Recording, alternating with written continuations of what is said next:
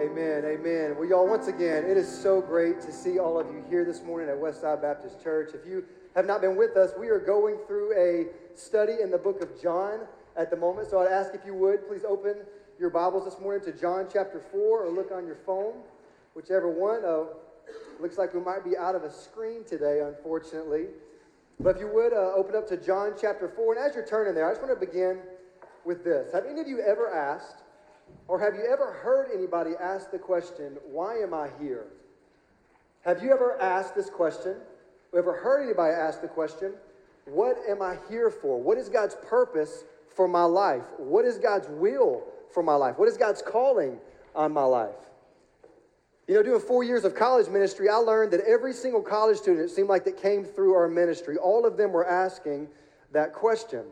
But now, while I believe younger people maybe are asking that question, I believe we ask that question at various per- points of our life. What is God's will for my life? During this season, what is His will? During this season, what is His will? I think all of us ask the question what is God's purpose for me? Why am I here? You know, many of you have maybe heard of the leadership guru, as many consider him, Simon Sinek. He is a very well known guy. He, he writes a lot of books on leadership, he does conferences on leadership. And one of the biggest principles that he has brought that I don't think really is rocket science, it's very simple, that he brings to companies to help them understand how to be an effective company, is he calls something called the golden circle. The golden circle. And the golden circle is basically looking at the why, the how, and the what of the company that you're in. He says, in order to understand everything that you do, you must start with the center, and the center is why. Why are you here? Then you can move out to the what of your company, and the how, you can actually flesh that out. Well, I think that might be true for a successful, successful company. Y'all, I believe that is absolutely true for our life as well. If we want to live a life for Christ, that we can get to the end of our life and say we ran the race well, we have to know why. It begins there. Why are you and I here? Then we can move to the what does it look like? We can move to the how do we do it? But it begins with the why. The, this morning, the title of the sermon is His Will, His Will, and Our Work. His Will, Our Work. And we're going to be looking through John 4 in the middle part of John chapter 4, and we're going to be answering these questions of why, what, and how, and what this actually looks like for our life. What is our purpose? Why are we here? And what would it look like to live that out? Let me pray for us and then we'll jump in. Dear Heavenly Father, once again, I thank you for a chance to come together. God, I thank you for all those who traveled this morning and got here, Lord. I know with the rain and other things, it'd be easy to not be here. But God, I also know that you have all of us here this morning for a reason and for a purpose. God, help us focus in on you. Help us hear what you have to say to us this morning. Help us see, help us respond. Ultimately, God, as always, I pray, please put your words in my mouth and keep my words out of yours. Help us worship you this morning. We ask all this in your precious, in your holy son's name. Amen. Amen. Well, y'all, one difficult thing about the passage we're jumping into this morning is we're jumping in right in the middle of a story. And so I want to give you a little bit of a recap. If you were here last week, maybe you remember it well. If not, you know, this will be a refresher. But if you weren't here, hopefully this will give you some sort of an idea. So where we're at is we're coming into John chapter 4. We're going to be beginning with verse 27 this morning. But as uh, where we're at in this chapter, there's already been 26 verses. A lot of things have occurred. And last week we broke down what has occurred so far is the woman at the well, or the story of the woman at the well, or the way that, that we said it last week, it's the story of the bad Samaritan. And just to remind you of the different segments of this, one, we began with understanding that there was a divine appointment in this story. Jesus was doing ministry in Judea, but he said, I have to go to Galilee. And, and to get to Galilee, he said, I have to pass through Samaria. Now, if you remember geographically, yes, you could go through Samaria to get to Galilee, but most people traveled around Samaria because of how badly the Jews hated the Samaritans. But Jesus said, We have to pass through Samaria. You see, Jesus went to Samaria, went to a specific well at noon at a specific time because he had a divine appointment. He was there to meet with a woman. We see in the story later on, a woman comes to the well and she comes to draw water, and Jesus begins a conversation with her, which is where we see the second part of that story a conversation. Jesus says, Give me some water to drink. And she says, Sir, how is it that you, a Jew, ask me for water? She was confused by what he asked of her. And she said, Ma'am, if you knew who I was, you would ask me for water, and I would give you living water. And this living water, if, if it gets inside of you, it becomes a well, a wellspring that flows out into your life. It wells up to eternal life. She finally says, Sir, give me this water. And then we move from the conversation to a confrontation. She says, Give me this water. And Jesus responds by saying, Well, first go and get your husband. And she says, I'm not married. He says, You're right, you're not married. You've actually been married five times, and the person you're living with right now isn't your husband. What we see is Jesus calls her out with where she's at, the lifestyle that she's in. And he asks her about her husband to expose the past, but in order that she might be able to come to her Savior. Which leads to the last part of the story, which is a revelation, where Jesus is trying to tell her about true worshipers will worship in spirit and truth, and he essentially is the one who's bringing true worship. And she says, Sir, I know the Messiah one day is going to come. And he said, I who speak to you am he. I am the Messiah. And this is where we're picking up in the story in verse 27, right after he finishes telling her, I am the Messiah. And we see the last part of this story, which is a transformation. Look at me at verse 27. It says, Just then his disciples came back, which don't underestimate the purpose of that. Just then his disciples came back. They marveled that he was talking with a woman, but no one said, What do you seek? or why are you talking with her? I always feel bad for the disciples because, you know, they think of obvious questions, but they're scared to ask Jesus because Jesus typically responds in a way that you wouldn't expect. Verse 28 So the woman left her water jar and went away into town and said to the people, Come see a man who told me all that I ever did. Can this be the Christ? And they went out of the town and were coming to him. We see something very interesting here. We see Jesus is, is, is talking to this woman. All of a sudden, the disciples who went away to get food, they come back into the picture. Now, y'all, I don't want you to underestimate the whole purpose that this happens. Part of the reason Jesus has this divine appointment is yes, he goes to meet this woman, but he has a story for his disciples as well, and he wants them to see something. Well, they come back and they come back to him, and all of a sudden you see the woman, she leaves, and she leaves her water jar behind, which is an interesting detail. You know, in college ministry, one of the things that I enjoyed was always got to see uh, relationships begin to bud, to say the least. And one of my favorite things I remember getting to see is we were at a, a, coffee shop in town in Ruston. It was actually owned by, by our church. It was one of the ways that we outreach to the university. We were in the coffee shop one day, and I had my intern with me. And we're on one side of the coffee shop, and a girl that he had been noticing had come in pretty much every day. She had a, a, good coffee addiction. That's how great relationships begin. She kept coming into the depot to uh, get coffee. Well, he kept saying, you know, man, I'd love to go over there and just talk to her. Well, turns out I knew who she was. She was from Quitman. And anybody who's from Quitman, it's, it's literally the village of Quitman is where I'm from. If you don't know somebody, then you're not from there. It's that type of village. And so I knew who she was. And so, y'all, literally for 30 minutes, we're on one side of the coffee shop while she's on the other side of the counter, essentially. And we're telling them, look, just go over there and say this. Go do this. Go do this. Now, girls, I know you might can laugh at that, but it takes a lot of courage sometimes for guys to work up the nerve to go and just approach a girl. But anyway, we're encouraging him to do this. And y'all, literally, at one point, he's taking notes on his phone. Okay, I can say this. I can, I can do this. Like, okay, you know, he's getting all this down. And his whole purpose is we're like, look, just know what your mission is. You're going there to say hello, to say, hey, I'd love to get some coffee with you sometime. You know, we talked a little bit about that. Ask her for a number and then get out of there. Kind of the thought process is what we had. And so finally he's like, okay. And he gets up and he goes, but we notice he leaves his phone, which has his notes in case he forgets and doesn't even have his phone to get her number. Anyway, he goes around and he asks her for a number. And surprisingly, she says, sure, I'd love to go get coffee with you, which he was shocked at this point. So she goes to give a number and he realizes he doesn't have his phone. He turns around to go back and get his phone and he trips over a, a chair that's in the way. Literally, it was just a disaster in many ways, but they are happily married now, so that's a good thing. Actually got to do their wedding. But the whole point of me saying that is it's interesting. He got so tunnel visioned of like, okay, this is what I need to go do. He forgot his phone, the very device he was going to use to be able to, to get her number and to reach out to her. Now, I want you to notice there's one small detail here that some people make a lot of, some people minimize, but I want you to notice in verse 28 where it says, The woman left her water jar and went away into town and began speaking to the people about Jesus. Think about this. Some people say, you know, maybe she left her water jar there out of courtesy to Jesus to allow him to get some water. I'm not buying that. I don't think that's right.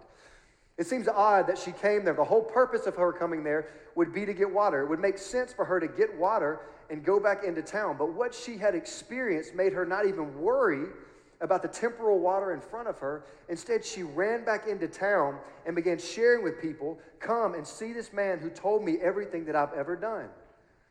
Now, because we've had two Sundays on this, I want to recap and I want you to put yourself in the story as best as you can. Hear this again. This woman who went to the well during the middle of the day, whenever people didn't do that, she went by herself whenever women didn't do that. She was a social outcast. She purposefully stayed away from people and stayed away from the well during the cooler parts of the day so she wouldn't run into people. Because of what just happened to her, she leaves and goes into town and begins telling people, Can this be the Messiah? The one who was shunning people before now becomes essentially an evangelist. It's interesting to notice here this woman who, one second, she's known as the bad Samaritan. Now we see, obviously, her past isn't what defines her. She's not worried about the way people are looking at her anymore. Instead, she goes into town and begins telling what it seems like anybody who will listen. Now, the attention goes to a conversation next that we see with the disciples. Look at verses 31 through 33. And I'm sorry, buddy, it's not that bad, I promise. so 31 through 33. It says this Meanwhile, the disciples were urging him, saying, Rabbi, eat. Yo, I want you to picture this. Picture this. They come, they see Jesus talking to a woman by himself. Now remember, for a rabbi to be seen speaking to a woman in public would have been the end of their reputation.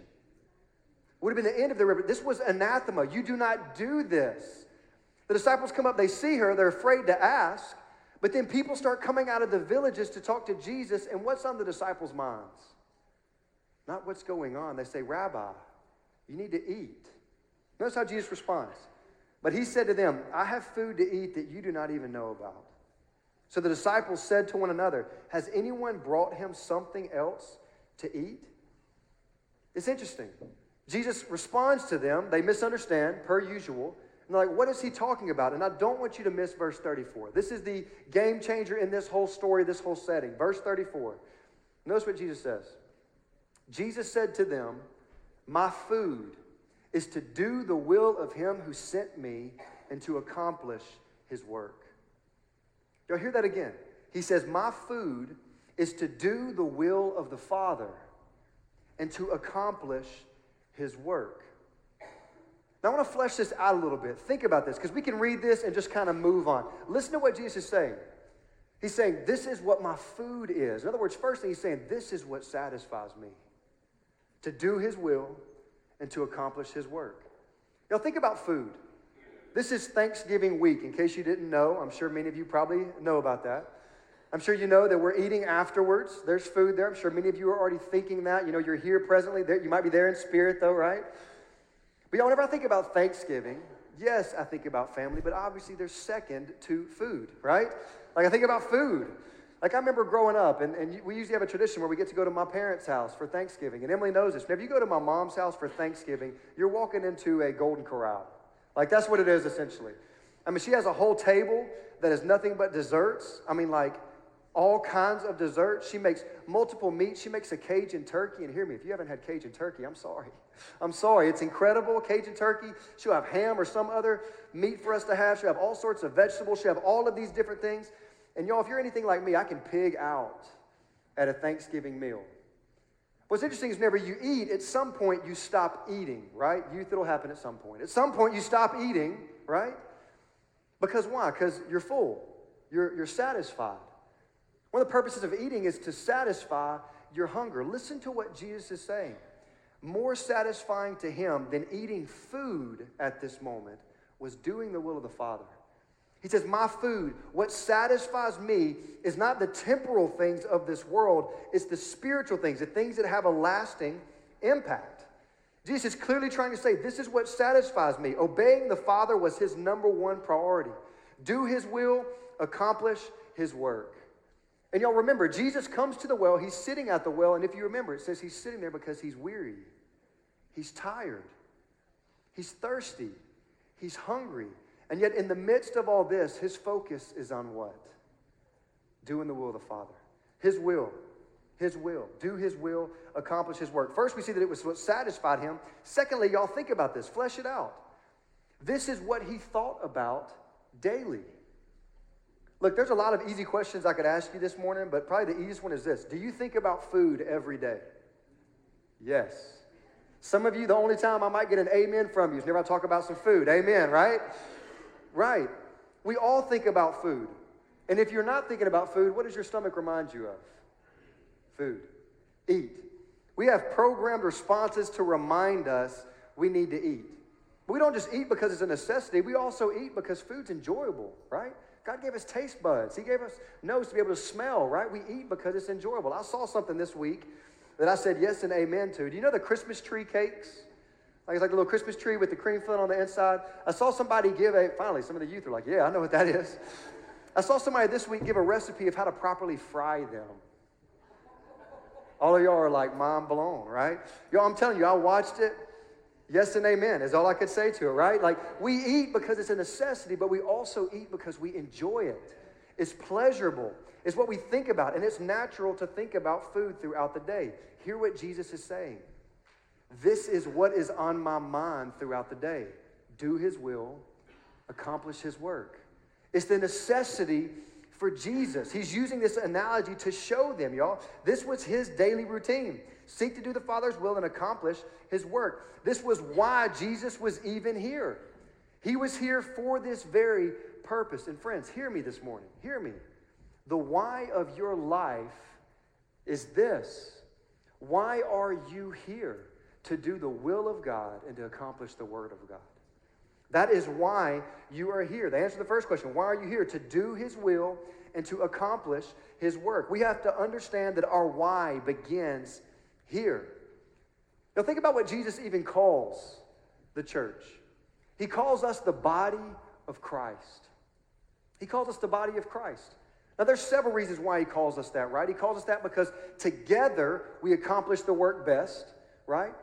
Together, each of us have different gifts and talents, and we're all needed, right? He says this for several reasons, but also, why do you think we're called the body of Christ? Because Jesus isn't here, so who's to do the work of Jesus? We are. We are. As his body, we are to live as he would. We are to be like he would be in his stead. We are to live as He would call us to live, to do the will of God and to accomplish the work of God. You ought to ask you first thing this morning is this how you view your life? Is this how you view your purpose?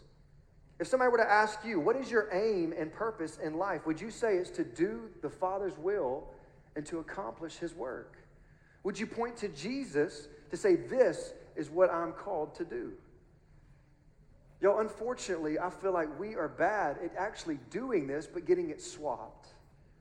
I fear we're actually, many cases, we actually look for our will to be done and for it to be God's work. Instead of His will is our work, we see my will is His work. God, do this for me. This is my will. Do it for me. Work in this area of my life. Do this for me. Do this for me. Do this for me. Now, hear me. Jesus does stuff for us, still, no doubt. But the greatest thing that God could ever do for you, He's already done 2,000 years ago through Jesus. Whenever you come to Christ, that's where that reversal happens. You see what He's done for you, and then you give your life to do for Him. It's His will and our work. And you know, all of our responsibility is to figure out what does that mean? What is His will and His work for you in your life? Which leads to the second question What are His will and work? First, why are we here to do His will and accomplish His work? Secondly, what are His will and work. Now, to be clear, y'all, we can say, what is God's will? We can add many different things. As a husband, there's a will. As a wife, there's a will. As a parent, there's a will. As an employee, there's a will. But specifically, looking broadly, what is his will and work? And I believe Jesus answers this in verses 35 through 38. First, he tells his disciples, My food is to do the will of him who sent me and to accomplish his work. Then he says, Do you not say, There are yet four months, then comes the harvest? Look, I tell you, lift up your eyes and see that the fields are white for harvest. Already the one who reaps is receiving wages and gathering fruit for eternal life, so that the sower and reaper may rejoice together. For here the saying holds true one sows and another reaps. I sent you to reap that for which you did not labor. Others have labored, and you have entered into their labor. Now, what is Jesus saying here? You can look in two broad ways. One way he's saying this, he says, Look, look up and see that the field is ripe for harvest. Look up and see that God is working. Go be harvesters in this work. In other words, go share Jesus with them.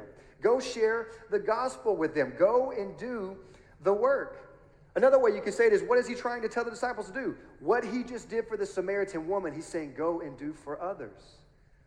And y'all, can you imagine this scene? It says people are coming out of the village to Jesus, and he says, Look and see that the field is ripe for harvest. Who do you think he's pointing to? People. Look, even now, people are seeking to come to me. And look at how he puts it. He says, Labor labor in this. I sent you to reap that for which you did not labor. Others have labored, and you have entered into their labor. Y'all, to be clear, what are his will and work in your life is to be laborers in the harvest. Period. You can go more specific than that, you can nuance that, but overarching, it is do his will, accomplish his work. How? Be laborers in the harvest. You know, have you ever thought about the Christian life as labor? As labor? This is a common, a common metaphor that Jesus uses whenever talking about doing the work of Christ, living for Him. He says this in Matthew chapter 9, verse 36 through 38. He says, Whenever Jesus saw the crowds, He had compassion for them because they were harassed and helpless, like sheep without a shepherd. Then He said to His disciples, The harvest is plentiful, but the laborers are few. Hear that again. The harvest is plentiful, it's abundant, but the laborers, the people doing the work, are few. Therefore, pray earnestly to the Lord of the harvest to send out laborers into his harvest. You know, it's interesting. First, he tells the disciples, pray earnestly for laborers to be sent. And then, if you look at the very next verse, Jesus sends them. He says, Go. Pray earnestly for laborers. Oh, and by the way, labor yourself. Do the work. Now, whenever you think of the word labor, what comes to mind?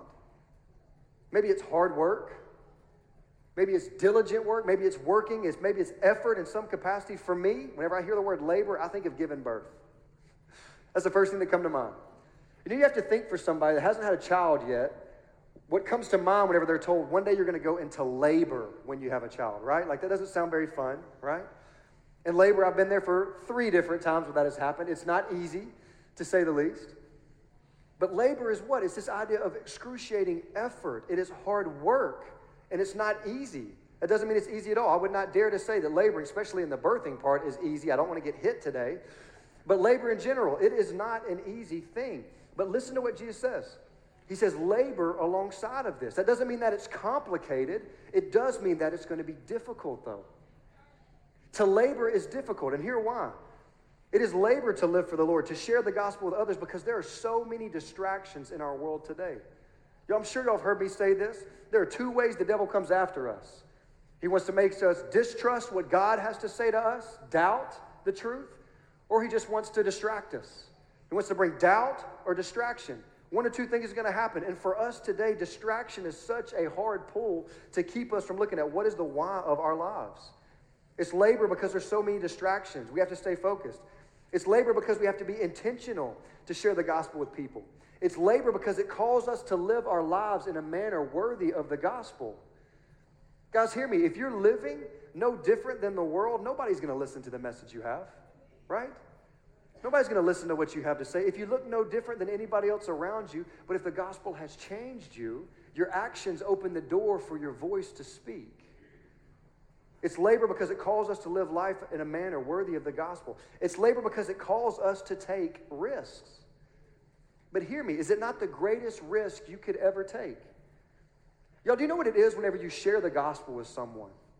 Whenever you share with the gospel with someone, you move into a spot where you care more about their relationship with God than you do their relationship with you. And that's a spot to be in. It takes risks to labor for Him. Also, if you think about it, is this not where we face many of the attacks of the enemy?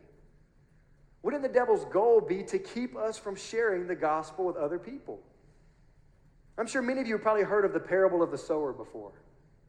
It's this parable of this person who has seed, and they go out and they're throwing out seed, and it lands on four different soils. And Jesus, you know, goes out and explains this. And he talks about how this the seed is the word of the gospel. It's the gospel message.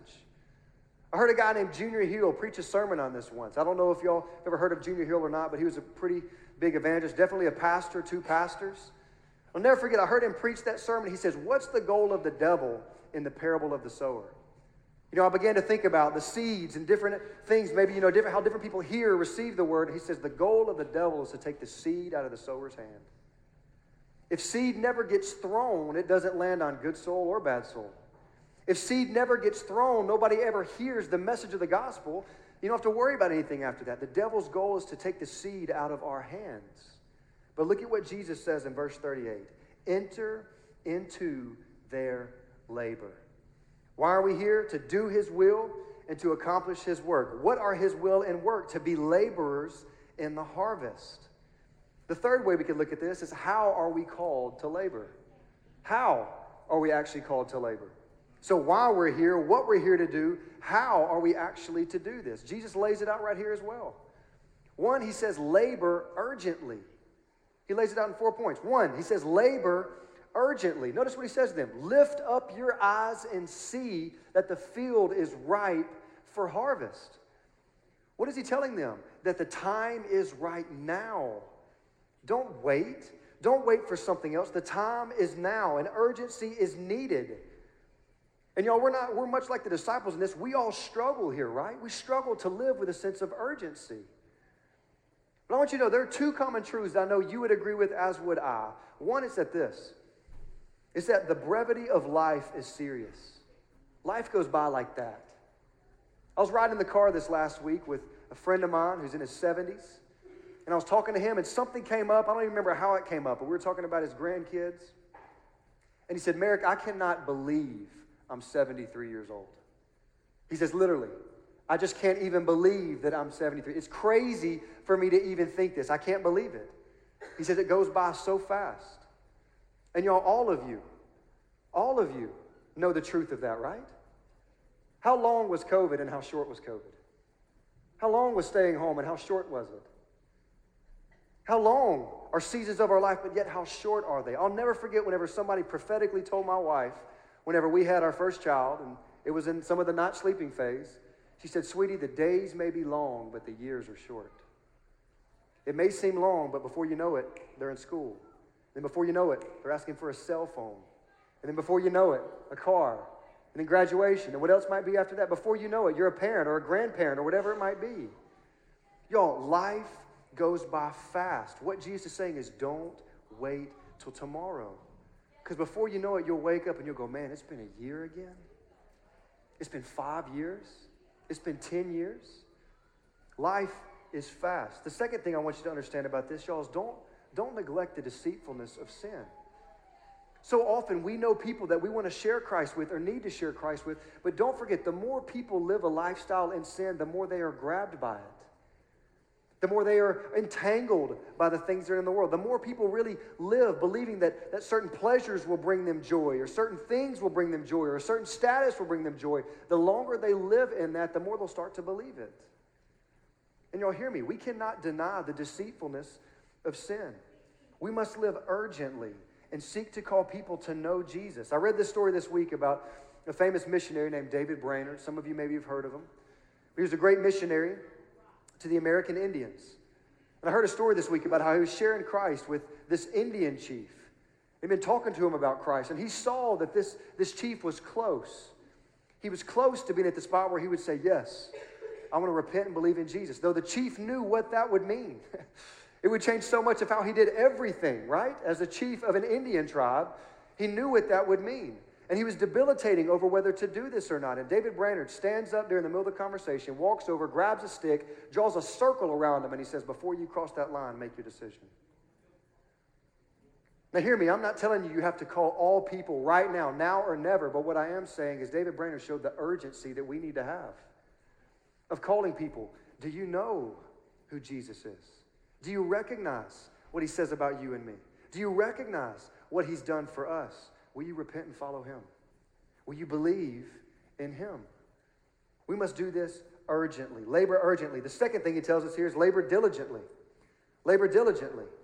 In verse 37 and 38, he says, One person sows, another person reaps. In other words, share the gospel without focusing too much on the result. You see, for many of us, we're afraid to share the gospel because we think, what happens if they don't place their faith in Christ? I'm a failure. Well, no, no, no.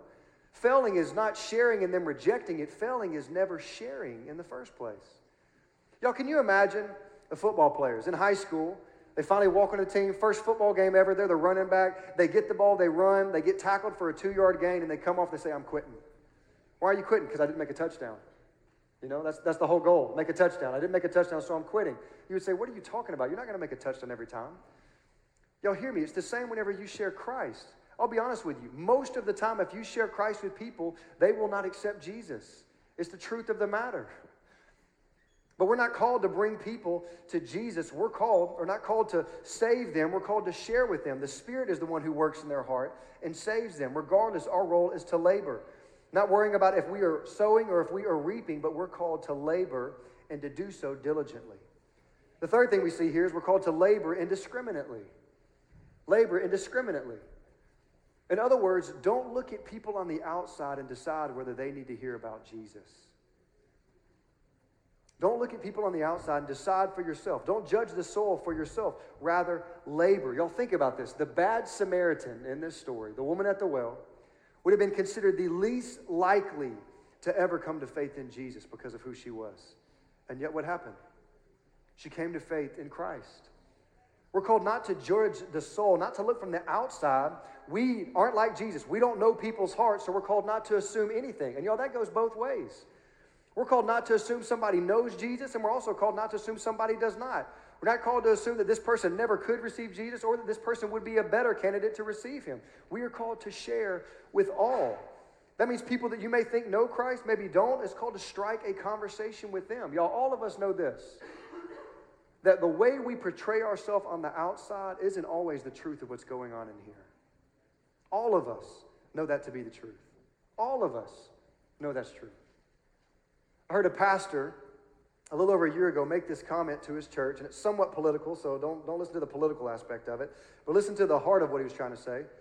He said to his congregation, I don't know why y'all are making a big deal about wearing masks to church. Most of you have been doing it your whole life. Think about that. Now, he said it, I didn't. but let's be honest, is that not right? Is that not right? Do we not put a fabricated picture of ourselves on our social media accounts? Do we not put a fabricated picture of ourselves whenever we come to church? That's why we use ideas like, oh, I'm not going to say that, I'm in the church. Y'all, God's everywhere. We cannot judge people by what's on the outside. We're called to labor indiscriminately, no matter who they are, what they look like. We're called to share Christ with them. Labor indiscriminately. And the fourth part we see is labor intentionally. Labor intentionally. Here, I want you to notice something very interesting about this story. Jesus went to a specific spot at a specific time in order to have a specific conversation with a specific woman. You don't get much more intentional than that, right? A specific place at a specific time to have a specific conversation with a specific woman. He was intentional with her, and he shows us as well. We're called to labor intentionally. Now, hear me. You can't know the future, you can't know people's hearts, but look, you can know where people tend to hang. At work, you can know where the break room is and where people often go there to talk. You can find yourself there to be intentional to share Christ with people. You can find yourself intentionally at the same coffee shop where you see the same people to intentionally share Christ with them.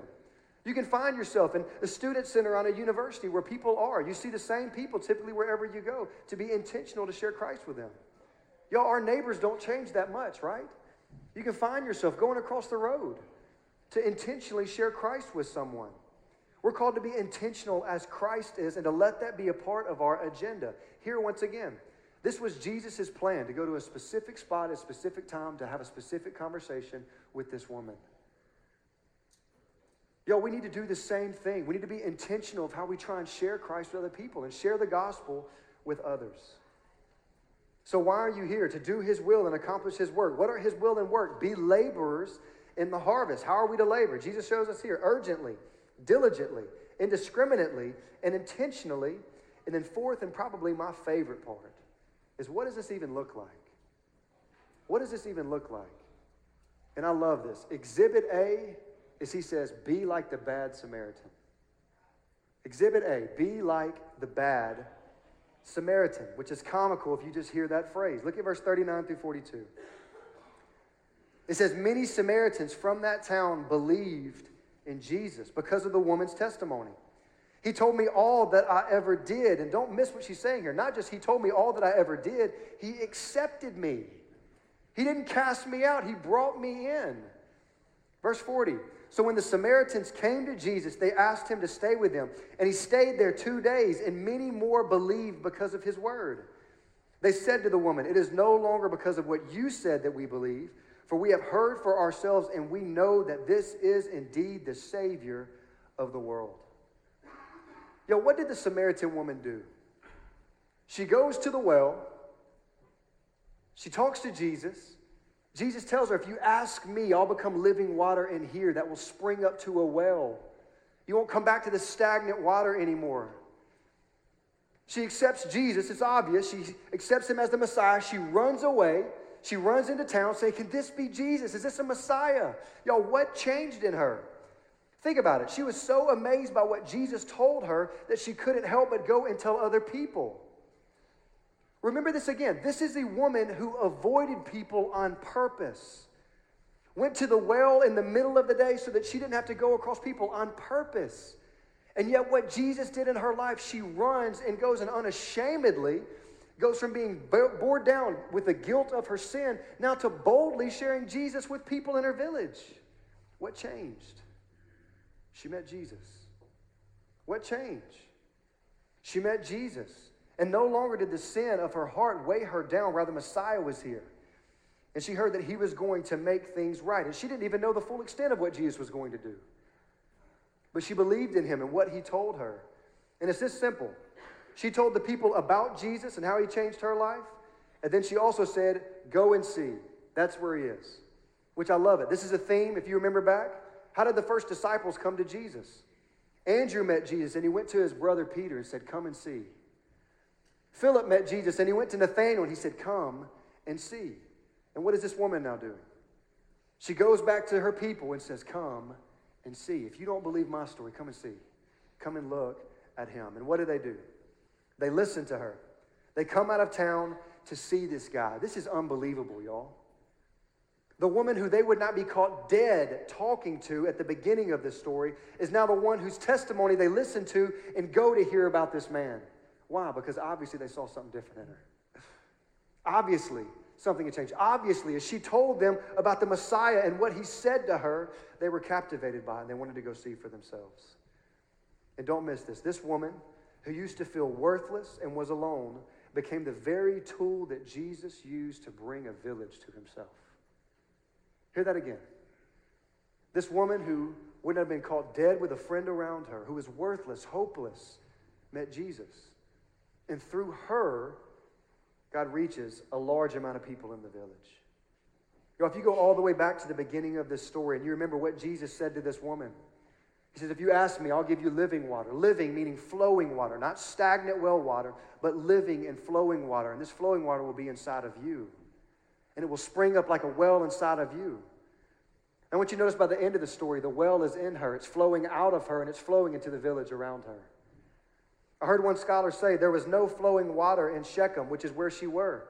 Was. That's why she had to go out to a well. But after Jesus met her, there was flowing water in that village.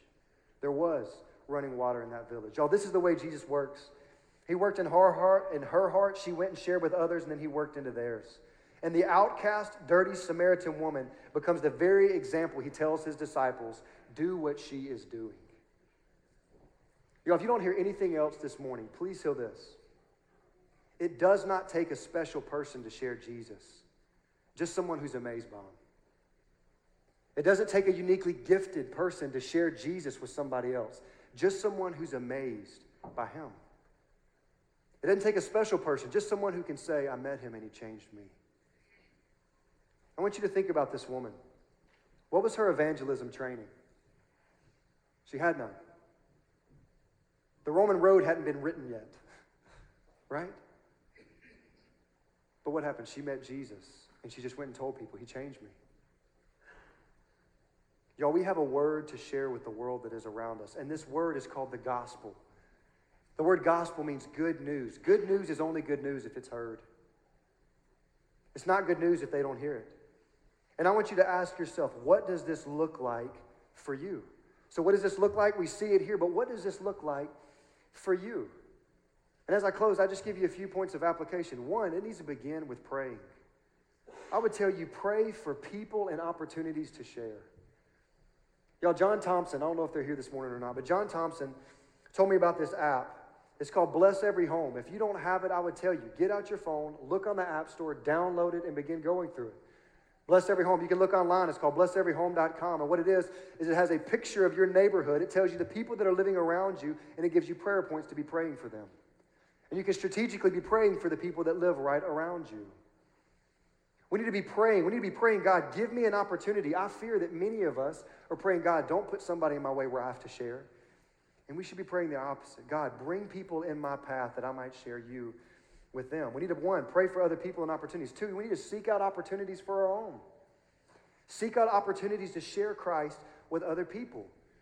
Y'all, look in the circles of your life. Look at your workplace. Look at your neighborhood. Look in your classroom. Look in your hobbies. Look at the gym you go to, wherever it might be. Look at the circles where you are and understand God has you there for a reason. And it's to reach other people. It's to reach other people, to do His work, do His will, accomplish His work. Y'all, during the holidays, it is statistically proven more people will accept an invitation and come to church during the holidays than any other time, during Christmas and Easter.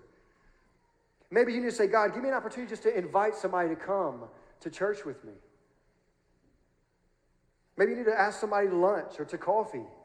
Maybe you need to just have people inside of your homes, whatever it might be. You need to ask for opportunities, but then seek opportunities in your own life. Third, you need to engage in conversations with people.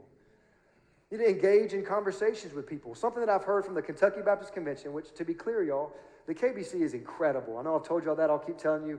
The KBC is amazing.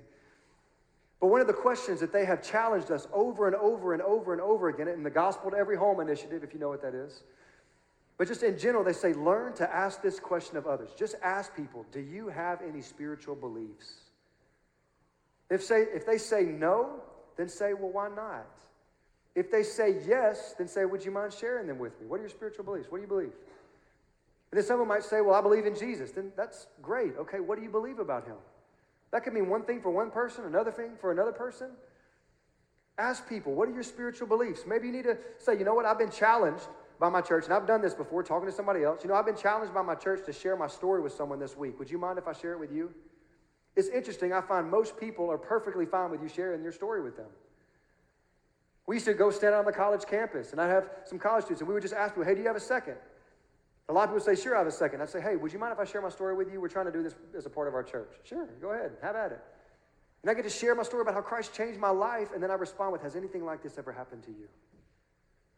You know, we got to have some awesome conversations with people. We just need to engage in conversations with others. The fourth thing we need to do, fourth and final, I would encourage is you need to ask where. Ask where. Are you willing to ask Jesus, where do you want me to share your message? What do I mean by that? Is most of you, you're called to share here in Murray, in Calloway County, where you live. But for some of you, God may be calling you to go somewhere else to do this. For some of you, God may be calling you to take the gospel and to share it somewhere maybe overseas or at a church plant or a place where, where a church needs to help be revitalized. God may be calling you to go somewhere else. For most of you, God is calling you to, to, to, to do His will and accomplish His work out in the workforce, in the secular world. But for some of you, God might be calling you to do that in ministry. He might be calling you to look at full time ministry and to go into doing this. Y'all, in the future, one of the biggest things that's going to face our churches is that there's going to be a massive shortage of pastors, and there already are. Statistics are showing 22% of people who are pastoring right now will not be pastoring this time next year. 22%. Over one in five. Think about that. More than ever, we need to be calling people to say, maybe God is calling you to go and pastor?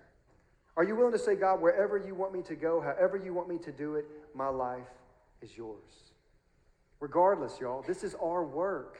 And this is a grand work. Don't forget, God cho- could have chosen to reach the world any way He wanted to, and His chosen method to do this is you and me. His chosen method for reaching your neighbor with the gospel is you. I got to go to the Kentucky Baptist Convention actually this last Monday and Tuesday. While we were there, we did a full, full day of just looking at the state of the convention and looking at other aspects like that. And at several different points throughout the, the two days, there's a pastor that gets up and he shares with us, pastors. And y'all, he said something this week that stuck with me. Or one of them said something this week that really stuck with me.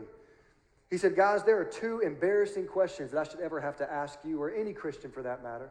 And that's this one, guys, when was the last time you shared Christ with someone? He's looking at a room of pastors.